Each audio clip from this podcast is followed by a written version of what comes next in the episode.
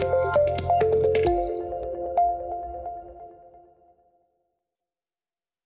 welcome back to Nala Talk, where we discuss updates on the field of genetics testing, especially its implementation in clinical settings. My name is Fadli, pharmacist and product lead in Nala Genetics. Jadi hari ini kita kedatangan tamu spesial nih, Dr. Alita Palpiardi. Saat ini Dr. Alita praktik di Arcadia Clinic Jakarta. Arcadia Clinic ini sendiri dikepalai oleh Dr. Alita dan berdiri di awal tahun ini, 2021, dan sudah mengobati lebih dari 3.000 pasien Dr. Alita sendiri berpengalaman kerja di Papua selama dua tahun sebelum kembali ke ibu kota untuk mendirikan klinik ini. Dr. Alita adalah salah satu dokter yang aktif dalam menerapkan precision medicine untuk pasien-pasiennya. Thank you, thank you so much for coming uh, to the Nala Talk, Dok. Mungkin bisa diceritakan sedikit mengenai background-nya. Apa kabar? Halo Mas Fadli, terima kasih uh, sudah undang saya di podcast yang cukup uh, menegangkan sebelumnya buat saya. Waduh, diundang sama Nala Genetik gitu ya. Apa nih yang mesti saya share nih? Saya juga justru deg-degan awalnya dikasih tahu. Terima kasih dan akhirnya tercapai sudah hari ini kita bisa ngobrol bareng di podcast Nala Genetik. Ya, saya merasa sangat uh, hari ini hari yang spesial. Saya siapin khusus loh buat ngobrol-ngobrol hari ini malah Nala Genetik sangat-sangat uh, berterima kasih kita bisa punya slot yang yang pas untuk uh, masuk di hari-hari yang tentunya sangat uh, sibuk untuk Dokter Alita um, mengurus klinik juga. Jadi mungkin kita bisa mulai nih. Jadi dok, apa sih yang membuat dokter tertarik untuk mengaplikasikan tes farmakogenomik atau ilmu genetika pada umumnya di praktek klinik dokter? Ya, sebenarnya uh, sedikit cerita ya Mas Fadli uh, berbicara mengenai farmakogenomic uh, test ini. Sebenarnya saya tuh udah tahu beberapa tahun lalu ya, sebelum memang saya lulus dari uh, Fakultas Kedokteran, saya udah sempat ada beberapa workshop dan seminar yang saya ikutin uh, mengenai farmakogenomik dan kebetulan saya itu tertarik dengan uh, ilmu kardiovaskular dan beberapa topik yang dibahas itu sebenarnya mengenai uh, clopidogrel gitu. Dan ternyata di Asia sendiri itu uh, angka poli, uh, polimorfisme genetik di uh, Asia sendiri itu cukup tinggi tuh sampai bahkan sampai uh, 44 persen. Nah saya tuh berpikir waktu itu kayaknya uh, kok kita di Indonesia belum ada ya tes-tes kayak gini gitu. Baru cuman uh, dengerin seminarnya doang. Nah setelah itu putus tuh. Saya akhirnya um, Eh, ke Papua untuk ambil uh, PTT kerja di sana selama dua tahun. Kemudian balik ke sini. Dan pada suatu waktu saya uh, dengerin uh, podcastnya uh, CEO dari Nala. Waktu itu uh, Bu Levi kan. Uh, uh, sama uh, aduh saya lupa namanya siapa Pak Ah, itu bisa bisa ya. Iya betul betul betul ya, betul. Iya, Terus iya. saya baru tahu tuh oh ternyata udah ada nih di Jakarta itu. Mm -hmm. Dan kebetulan uh, saya sendiri kan praktek uh, berencana untuk buka klinik juga di Jakarta kan. Nah, saya pikir uh, wow ini sebenarnya uh, hal yang hal yang baru gitu, hal yang sebenarnya uh, saya merasa kenapa kita nggak implementasin, kenapa kita nggak uh, pakai di klinik sehari-hari gitu. Padahal kan ini sebenarnya kalau kita lihat-lihat balik lagi ke DNA gitu kan. DNA itu kan semua orang punya DNA yang berbeda-beda dan balik lagi ke tujuan dari klinik saya sendiri itu kan saya pengen um, pelayanan yang holistik dan komprehensif gitu. Pasien uh, tujuannya itu untuk keberhasilan kesembuhan uh, pengobatan kami kepada pasien gitu. Jadi waktu itu saya sangat antusias banget wah ini uh, saya gimana ya bisa bisa uh, dapat tes ini gitu. Dan akhirnya waktu itu yeah. saya hubungin uh, Nala Genetik dan ternyata dapat respon yang sangat baik waktu itu. Dan akhirnya hmm. ya udah singkat cerita bisa punya kesempatan untuk dapat gimana sih caranya untuk ngelakuin tes itu dan ternyata tesnya itu sangat simpel banget cuman diambil bakal swabnya doang gitu dan sampai saat ini ya masih berjalan terus di klinik gitu. Jadi dokter Alita kan pernah berpraktek di Papua nih sebelum membuka klinik di di Jakarta. Uh, ada nggak sih cerita tentang apa namanya efek samping yang di, dirasakan oleh pasien-pasiennya pas lagi praktek di sana? Ya, memang betul. Uh, sebelum saya datang ke Jakarta, memang saya ada ngambil dua tahun ya intensif dan juga PTT di Papua. Sebagai dokter yang ada di garda terdepan di UGD, uh, hal seperti itu uh, sering ya dari efek samping obat ya kan? Itu sering banget saya uh, ketemui beberapa kali saya ketemui ya misalkan dengan allopurinol gitu. Pasien datang dengan uh, misalkan uh, skin rash, terus uh, seluruh tubuh, cutaneous reaction seluruh tubuh gitu. Dan uh, setelah di anamnesa, oh ternyata pasiennya uh, baru selesai mengkonsumsi, sedang mengkonsumsi uh, allopurinol gitu itu ada beberapa contoh lain lagi seperti misalkan pasien-pasien lepra. Nah ini satu hal yang uh, cukup uh, menarik perhatian saya waktu itu uh, untuk uh, lebih uh, tahu pengen lebih tahu lagi soal farmakogenomik karena uh, di daerah tempat saya bekerja pun sampai mungkin sampai sekarang pasien-pasien lepra itu masih banyak dan uh, salah satunya obat, obat yang dia konsumsi ya hanya Dapson dan waktu itu saya sempat dengar uh, podcast soal uh, apa yang sudah dilakukan ala genetik di Papua dan Papua uh, Jayapura dan juga Papua Barat itu sangat uh, menarik uh, uh, simpati saya banget karena uh, wow dia bisa melakukan hal-hal seperti itu. Nala genetik ya maksud saya bisa melakukan penelitian di daerah yang terpencil seperti itu dan akhirnya saya merasa uh, ter, uh, ter, terkonek aja gitu. Karena apa yang saya rasakan itu yang disampaikan oleh Levi saat itu gitu. Di mana masih banyak efek samping obat yang mungkin pada saat itu kita pikir ya udah mungkin uh, pasiennya nggak cocok. Tapi nggak pernah berpikir bahwa itu bisa ada relasi uh, koneksinya dengan uh, genetik gitu. Dan mungkin kalau itu dilakukan pemeriksaan farmakogenomik terhadap pasien-pasien yang mengalami uh, uh, efek samping obat tersebut ya mungkin bisa ada uh, korelasinya dengan genetika gitu. Dan itu uh, ya jadi uh, keren banget sih. Menurut saya sih kalau itu bisa diterapin ke setiap pasien gitu. Maksudnya untuk setiap pasien yang mengalami efek samping obat. Jadi sebelum dia mengalami efek samping obat ya dia udah melakukan tes terlebih dahulu. Jadi buat mencegah dia untuk bisa terjadi hal-hal yang uh, yang bisa sampai membahayakan nyawa gitu seperti shock anafilaktik dan sebagainya gitu atau SCC. Wah, oke. Okay.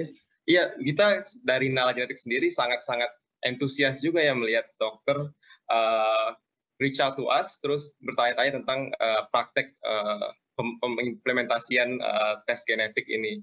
Tapi sebagai uh, sejauh ini menurut dokter bagaimana sekarang implementasi klinis tes farmakogenomiknya di apa namanya di praktek dokter sendiri dan bagaimana pasien dokter menanggapinya? Apakah mereka merasakan berguna atau bagaimana? Ya, sampai sekarang ini sih memang yang memutuskan untuk uh, uh, mengambil tes farmakogenomik itu sampai saat ini sebenarnya masih saya. Jadi saya yang nanti uh, milih-milih nih pasiennya, pasien mana yang bisa uh, saya sarankan untuk melakukan tes ini. Dan kebanyakan yang sudah berjalan di Arkadia Klinik dari Mei sampai sekarang ya pasien-pasien yang memang uh, harus mengkonsumsi obat yang dalam jangka waktu yang lama ya.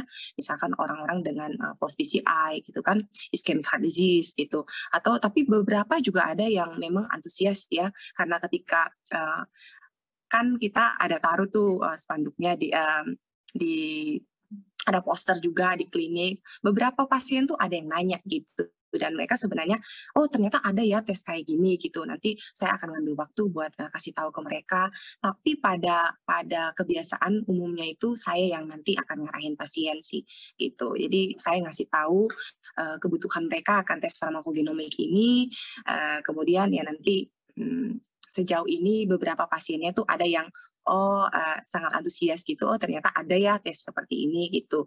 Dan ketika hasilnya keluar mereka tuh justru sangat excited banget gitu. Uh, mereka uh, justru tahu uh, gen-gennya mereka seperti apa yang memproses uh, obat di dalam tubuh mereka. Dan jangan salah pasien sekarang tuh udah jauh udah pinter-pinter. Mereka sebelum ketemu sama dokter mereka udah googling dulu cari dulu apa sih farmakogenomik itu. Dan mereka setelah dikasih tahu, dijelaskan soal uh, hasil dari pemeriksaan farmakogenomik yang udah diambil, mereka oh kayak balik lagi ke SMA dulu katanya gitu. Ada beberapa oh. yang suka gitu kan dulu kan dijelasin soal uh, soal apa fenotype, genotype gitu. Dan sampai saat ini uh, mereka ya uh, pegang terus maksudnya hasilnya itu uh, mereka setiap kali mereka mau ketemu sama mereka punya dokter mereka selalu bawa dan jadi kayak istilahnya itu apa ya kayak punya uh, kayak punya uh, panduan lah gitu jadi One. sebelum mereka minum obat mereka yeah. sebenarnya udah cek dulu nih sebenarnya hasil DNA saya itu uh, saya bisa nggak sih mengkonsumsi obat ini gitu Iya, iya. Itu dan dari dari kurang lebih 8 atau 9 pasien saya yang udah dites di klinik itu ya uh, dari pemeriksaan farmakogenomik tesnya itu kurang lebih ada sekitar 4 sampai 5 orang yang uh, mengalami uh, yang punya uh, uh, poor metabolizer phenotype poor, poor metabolizer untuk uh, gen CYP2C19 untuk clopidogrel gitu. Saya kan konsennya di situ kan, oh. kan kurang lebih karena memang yeah, yeah. kebanyakan pasien saya itu pasien-pasien geriatri dengan masalah kardiovaskular gitu. Dan hmm. itu angka yang cukup banyak gitu. Nah dari tes itu mereka baru tahu ternyata oke okay, mereka ternyata uh, dengan uh, pemeriksaan genetik mereka bisa uh, dibantu gitu. Saya juga uh, dibantu membantu mereka untuk kita bisa ganti alternatifnya uh, untuk pengobatan yang lebih aman buat mereka gitu. Iya, iya, iya. Kan kita uh, di era-era informasi ini kan yang namanya genetic testing atau uh, cek cek DNA itu kan lumayan itu ya dok ya lumayan populer ya di sosial media ada banyak uh, ancestry atau uh, ngetes untuk nutrigenomics. Jadi saya mau coba tanya nih sama dokter dari persepsi dokter untuk menjelaskan ke pasien, dokter bilangnya apa sih tes farmakogenomik itu dan bagaimana okay. untuk membuat mereka melihat Nah, ya. Oke. Okay. Iya. Itu itu nggak gampang. Uh, jujur aja karena uh, masyarakat sebelum dia dia kita bisa uh, menjelaskan sesuatu yang cukup kompleks dan rumit seperti itu pertama-tama kita harus hmm. dapat kepercayaannya dia dulu tentunya. Nah sistem yeah. yang kita uh, bangun di Arkadia Klinik ini sebenarnya yaitu membangun uh, membangun hubungan dengan pasien sebenarnya. Jadi ketika dia mau untuk dilakukan pemeriksaan itu berarti kita memang benar-benar udah dapat kepercayaannya pasien. Nah, uh, saya untuk menjelaskan hal kompleks sekompleks ini ke pasien itu memang butuh waktu, butuh waktu banget. Mulai dari uh, saya jelasinnya dengan tentunya dengan bahasa pasien ya gitu. Jadi uh, kenapa kita bisa melakukan uh, tes uh, farmakogenomik ini. Nah, bagaimana obat itu ketika kita minum masuk ke dalam tubuh kita itu harus melewati proses-proses tertentu, beberapa proses dan dia nggak cuma berdiri sendiri, dia harus butuh protein atau enzim-enzim tertentu yang membantu untuk supaya obat yeah. itu dia bisa uh, bisa akhirnya memberikan efek yang yang yang baik buat tubuh pasien sehingga akhirnya outcome-nya adalah kesembuhan pasien gitu. Jadi biasanya pasien kalau datang ke klinik ya saya itu selalu mau pasien yang datang berobat ke uh, Arkadia Klinik itu ketika dia pulang dia mengerti. Dia mengerti dia sakit apa, dia mengerti kenapa dia harus melakukan tes tersebut, dan dia mengerti kenapa dia harus mengkonsumsi obat itu. Jadi ketika ditanya, e, Pak, kenapa Bapak uh, Bapak sakit apa? Dia paham, gitu. Itu saya selama ini uh, itu adalah beberapa pendekatan saya ke pasien. Saya mau pasien saya harus harus pintar, dia harus tahu, gitu. Nah, uh, selama, jadi selama ini kalau misalkan pasien yang berobat, uh, let's say misalkan sebagai contohnya dia punya penyakit uh, kardiovaskular, gitu kan. Nanti ketika saya uh, menjelaskan pemeriksaan farmakogenomik ini, biasanya saya pelan-pelan tuh. Oke, okay, mulai dari penyakit dasarnya dia, kenapa dia butuh minum obat seumur, uh, ya ada beberapa obat yang memang uh, rata-rata diminum seumur hidup gitu. Nah, dan uh, uh, obat-obat tersebut ya pasti akan punya efek juga ya kan? Selain uh, kita melihat uh, dari uh, segi efektivitas kita juga pasti akan melihat dari uh, side effect apakah ini memang uh, obat ini sesuai atau cocok dengan pasien kita ya. Karena banyak faktor yang menentukan keberhasilan obat untuk iya. pasien gitu jadi biasanya kalau uh, saya uh, mencoba untuk menjelaskan uh, pemeriksaan farmakogenomik ini perlahan-lahan. Jadi mulai dari DNA dulu nih, uh, saya bawa pelan-pelan. Jadi DNA yang diturunkan dari mama atau papa mereka bergabung ya, sehingga uh, terbentuk uh, genotipnya seperti apa. Kemudian nanti uh, hasil akhirnya akan terbentuk fenotipe yang seperti apa. Itu saya jelasin perlahan-lahan dengan bahasa hmm. pasien gitu. Jadi nanti hasil akhirnya outcome-nya mereka ini orang-orang dengan tipe khususnya dalam hal farmakogenomik ya gitu. Mereka ini uh, akan uh, tubuh mereka ini bisa nggak sih uh, uh, menerima uh, obat dengan jenis seperti ini itu kira-kira tubuh mereka ini dengan obat ini efektivitasnya itu akan seperti apa? Atau mungkin obat ini efektivitasnya baik gitu. Tapi karena efek samping yang besar yang secara genetik nggak bisa diterima kita mungkin beralih ke alternatif atau uh, pilihan obat yang lain gitu. Jadi saya biasanya uh, memang butuh waktu sih, kurang lebih biasanya sekitar 30 menit saya menjelaskan uh, pemeriksaan farmakogenomik ini. Dan rata-rata pasien yang uh, saya jelasin, memang mereka justru senangnya itu apa ya, pasien itu kalau dari pengalaman itu, mereka tuh senang karena kayak belajar biologi kata mereka gitu. Yeah, yeah. Oke, dan ini kan pemeriksaan, uh. mm, mereka sangat sebenarnya banyak yang antusias gitu, dok. Terus ada juga yang nanyain soal nutrigenomik. Akhirnya semuanya balik lagi tuh ke basic DNA gitu. Oh, berarti kalau misalkan kita DNA-nya seperti ini, mungkin ada kali ya pemeriksaan yang kita nggak boleh makan makanan yang ini, jenis-jenis makanan yang ini. Setelah saya menjelaskan soal farmakogenomik. Gitu. Iya, iya, iya. Jadi, jadi kuncinya dari penerapan yang sukses itu adalah merubah dari uh, relationship yang transaksional antara dokter dan pasien yang sering kita lihat di di umumnya di mana cuman pasiennya dok saya sakit saya mau obat ini obatnya gitu. Cuman gitu aja. Tapi dokter di Arcadia Klinik ini memang berfokus ke membangun relationship dan juga kepercayaan antara dokter dan pasien itu ya dok ya, ya dan benar-benar hmm. untuk bertindak sebagai uh, orang yang akan membantu pasien bukan hanya untuk mendapatkan service saja ya. Jadi itu memang yeah. keren banget yeah. sih dok.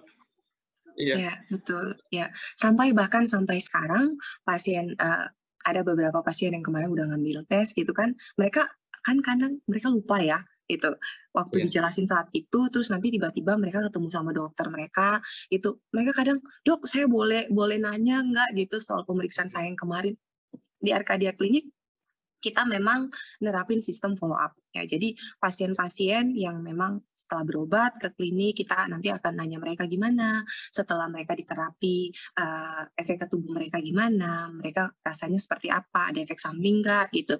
Nah, beberapa pasien yang ngambil uh, pemeriksaan farmakogenomik ini bahkan sampai sekarang mereka tuh suka nanya, "Dok, uh, jadi saya itu bisa nggak sih minum obat kayak gini?" Atau, "Dok, uh, kok mama saya bisa minum obat ini, saya nggak uh, saya nggak boleh gitu." Karena yeah. jangan salah, walaupun satu dari satu satu pohon pohon pohon uh, genetik misalkan nih ya. mama papa ya. anak-anak belum tentu semuanya sama ada beberapa orang yang punya variasi tertentu yang dia nggak walaupun orang tuanya berbeda uh, orang tuanya sama tapi dia minum uh, dari soal farmakogenomik ya bisa aja dia nggak bisa minum obat yang sama dengan orang tuanya gitu Oh, Dan gitu, itu ya, itu ya. itu keren banget buat mereka gitu. Oh, mm-hmm. jadi kayak saya itu apa ya buka satu kali 24 jam buat kayak uh, anytime gitu loh mereka mau nanya silakan yeah. gitu saya langsung kasih nomor handphone saya jadi kalaupun mereka bingung atau mereka mungkin nanti mau ke dokter mereka yang selanjutnya mereka uh, kapan aja mereka boleh nanya gitu gitu. Oh, Dan dari gitu. soal Jadi, farmakogenomik test ini juga akhirnya saya baca-baca juga nih, karena kan itu sebenarnya ilmu yang udah lama kan gitu, dan jarang yeah. uh, itu nggak nggak nggak umum gitu untuk kita lakukan di klinik sehari-hari itu. Dan akhirnya hmm. saya juga banyak belajar gitu. Ya. Hmm, gitu. Iya, jadi pem, ya of course uh, penerapan tes farmakogenomik ini kan memerlukan investasi sedikit untuk uh, dalam menjelaskan ke pasien harus menjelaskannya penjelasannya lebih panjang sedikit 30 menit uh, dari mungkin cuma lima menit ke ke 30 menit atau harus follow up untuk informasinya tapi dari sisi kepuasan pasien atau uh, uh, uh, outcome dari pasien sendiri ada perubahan nggak sih dok kelihatannya untuk semua investasi yang sudah dilakukan? Iya, tentunya mereka lebih percaya diri ya, mereka lebih confident yeah. aja. Uh -uh. Karena um, ketika mereka punya hasil pemeriksaan farmakogenomik, kadang mereka bilang kayak gini, dok, uh, uh, kan ada ya, pasti ada keterbatasan juga sih sebenarnya. Uh, kadang mereka ada ada beberapa obat yang mereka minum, dan hmm. mungkin nggak ada tuh di daftar list yang kita uh, yang kita periksa gitu. Kadang mereka, yeah. dok kapan ya obat yang saya minum ini ada gitu. Tapi uh, sejauh ini sih kayak kebanyakannya di ada di dalam list itu kan. Jadi yeah. mereka lebih percaya diri aja gitu. Mereka mm -hmm. uh, jadi belajar juga Jadi mereka tuh sebenarnya jadi belajar juga karena di uh, tes farmakogenomik itu kan pada yang di bagian akhirnya itu ada penjelasannya juga itu iya, iya. ada penjelasannya ah. jadi mereka juga baca hanya mereka juga lebih percaya diri aja gitu milih-milih jadi lebih bisa milih-milih obat itu jadi kalau oh obat ini cocok sama saya, saya sebenarnya nggak boleh minum obat ini. Kalau minum obat ini baiknya diganti dengan yang ini. Dan tentunya mereka perlu, uh, pastinya mereka uh, sebelumnya berkomunikasi dulu dengan saya, tanya dulu, konsultasi dulu. Oke, iya. Jadi, wah terima kasih banyak dok, udah banyak penjelasannya tentang penerapannya di klinik langsung ya. Uh, kalau gitu kita melihat ke depannya harapan dokter Alita sendiri dalam penerapan tes farmakogenomik atau ilmu genetika sendiri di klinis gimana tuh dok? Tentunya harapannya sangat besar. Iya, karena sejujurnya uh, apa ya uh, tes ini tuh uh, sangat membantu, membantu uh, dan jangan salah, saya melakukan ini bukan cuma dengan uh, terhadap pasien saya tes ini, tapi yeah. untuk diri saya sendiri, untuk hmm. keluarga terdekat saya, tentunya uh, balik lagi ke uh, keselamatan pasien dan uh, keberhasilan terapi. Dan tes ini sejauh ini sangat membantu saya dalam uh, uh, melakukan pelayanan di uh, Arcadia Clinic. Dan harapan sih memang ada beberapa beberapa hal ya. Seperti misalkan mungkin tesnya ada versi Indonesia-nya. Karena beberapa kali ada pasien yang mungkin kalau udah usia lanjut dia nggak bisa uh, uh, kendalanya kan semuanya kan uh, dalam bahasa Inggris gitu. Jadi mereka harus nanya ke saya. Jadi saya pelan-pelan saya akan harus menjelaskan itu. Tapi kalau misalkan uh, ada versi bahasa Indonesia-nya mungkin lebih gampang buat pasien gitu Terus yang kedua ya dari segi harga mungkin ya. Saya tuh pengen yeah. kayak uh, pasien itu dia punya setiap orang itu kayak baiknya dia punya tes ini gitu. Dia punya yeah. tes farmakogenomik karena semua orang pasti minum obat gitu. Suatu waktu sampai yeah. dia usia lanjut, apalagi dia punya penyakit-penyakit kronis, penyakit degeneratif yang dia harus minum obat seumur hidup, dia pasti akan minum obat. Dan ini tuh kayak apa ya? Kayak kita punya tes darah lah golongan darah. Dia tahu nih golongan darah saya B+. Sama dengan tes farmakogenomik ini, karena base-nya adalah DNA. Gitu. Jadi dia Nah, mungkin dari segi harga jadi bisa di, dijangkau sama eh, nggak cuma orang dari kelas menengah atas tapi juga menengah bawah gitu dan mungkin bisa masuk dalam BPJS juga mungkin knows nggak ada yang tahu nanti mungkin ke depannya kayak gimana yeah. Iya. Yeah. sama beberapa yeah. beberapa jadi... uh, apa namanya beberapa obat-obat yang mungkin um, secara umum biasanya kita pakai ya obat-obat hipertensi ya. Itu mungkin kemarin udah saya sampaikan juga sih ke Bu Levi gitu. Mungkin yeah, ke depannya yeah. ada gitu. Iya iya. Jadi jadi feedbacknya itu uh, umumnya emang di sisi pemberian informasinya bisa ke bahasa Indonesia ke, dari bahasa Inggris ke bahasa Indonesia terus kekomplitan dari informasinya sendiri apakah ada obat-obatan yang diinginkan dan juga memang harga itu memang sangat sangat sensitif dan sangat itu ya sangat diperlukan untuk bisa terjangkau ke masyarakat iya. banyak. Itu memang memang penting banget. Ya terima kasih banyak dokter Alita atas itunya waktunya. Apakah ada uh, yang ingin disampaikan di di di topik kali ini? Mau di untuk untuk itu untuk penonton penonton kita? Hmm, apa ya? Belum siap. Ya, ya Hmm, jangan takut aja untuk uh, melakukan tes ini karena sebenarnya uh, manfaatnya cukup besar. Itu sekali seumur hidup ya worth it lah. Ya, terima kasih banyak Dokter Alita dari Arcadia Clinic untuk hari ini. Uh, terima kasih banyak untuk penonton-penonton uh, sekalian di di mana-mana di Spotify ke YouTube. Uh, tolong saksikan lagi uh, episode kita di minggu depannya. Kita akan mengajak berbagai macam narasumber lain yang akan membahas tentang tes farmakogenomik. Sekali lagi terima kasih banyak Dr. Alita. Uh, have a good day. Thank terima you. kasih Mas Adli ya. Selamat siang.